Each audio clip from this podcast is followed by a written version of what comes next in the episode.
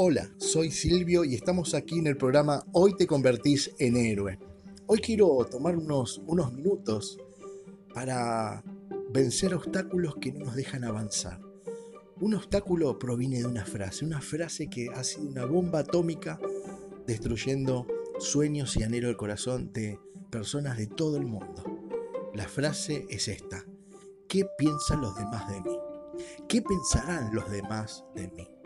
Esa frase es una frase que verdaderamente, como te decía, es destructiva.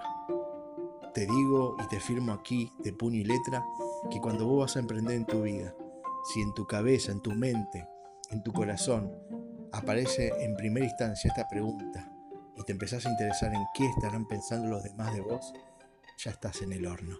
Te puedo certificar acá de puño y letra que vas al fracaso seguro, porque nadie puede tener la visión puesta en aquellos que van a hablar, que van a juzgar y que lo que piensen, que seguramente lo que piensen, lo que juzguen, lo que hablen de nosotros, siempre lo dicen de un lugar de desconocimiento, de un lugar muy diferente al cual nosotros estamos, y entonces no tiene nada que hacer en nuestras vidas.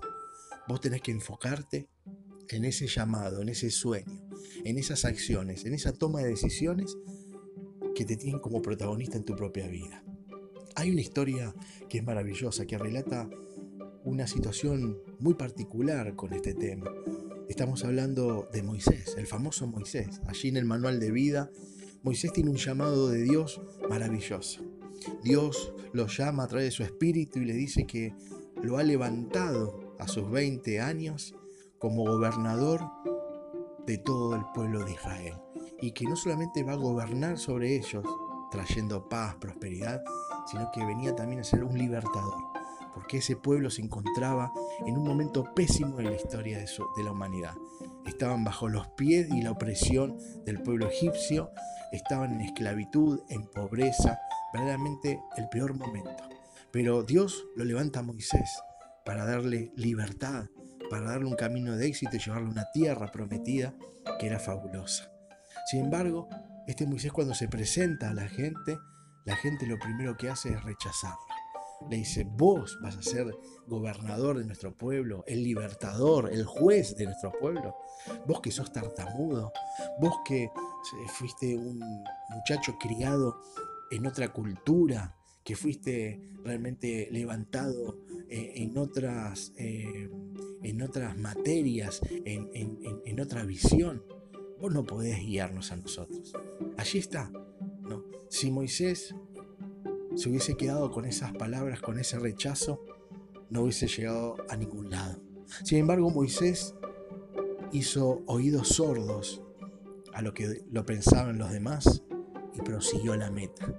Siguió tomando las decisiones necesarias y yendo a cumplir los objetivos que tenía por delante.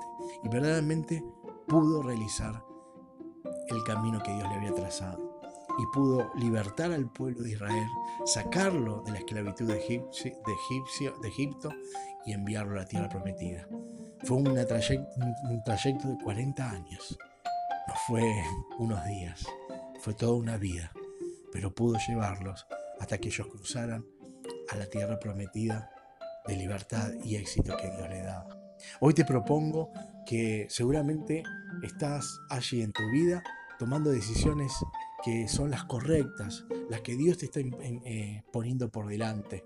Tenés que ser protagonista, no dejes que los demás tomen decisiones por vos y mucho menos te quedes pensando y escuchando lo que otros piensan de vos, porque ahí vas a estar liquidado y liquidada.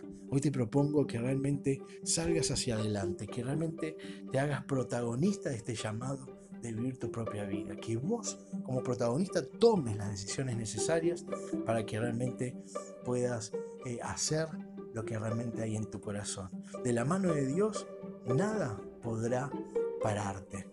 Dios tiene el poder, tiene el amor y quiere llevarte a buenos puertos.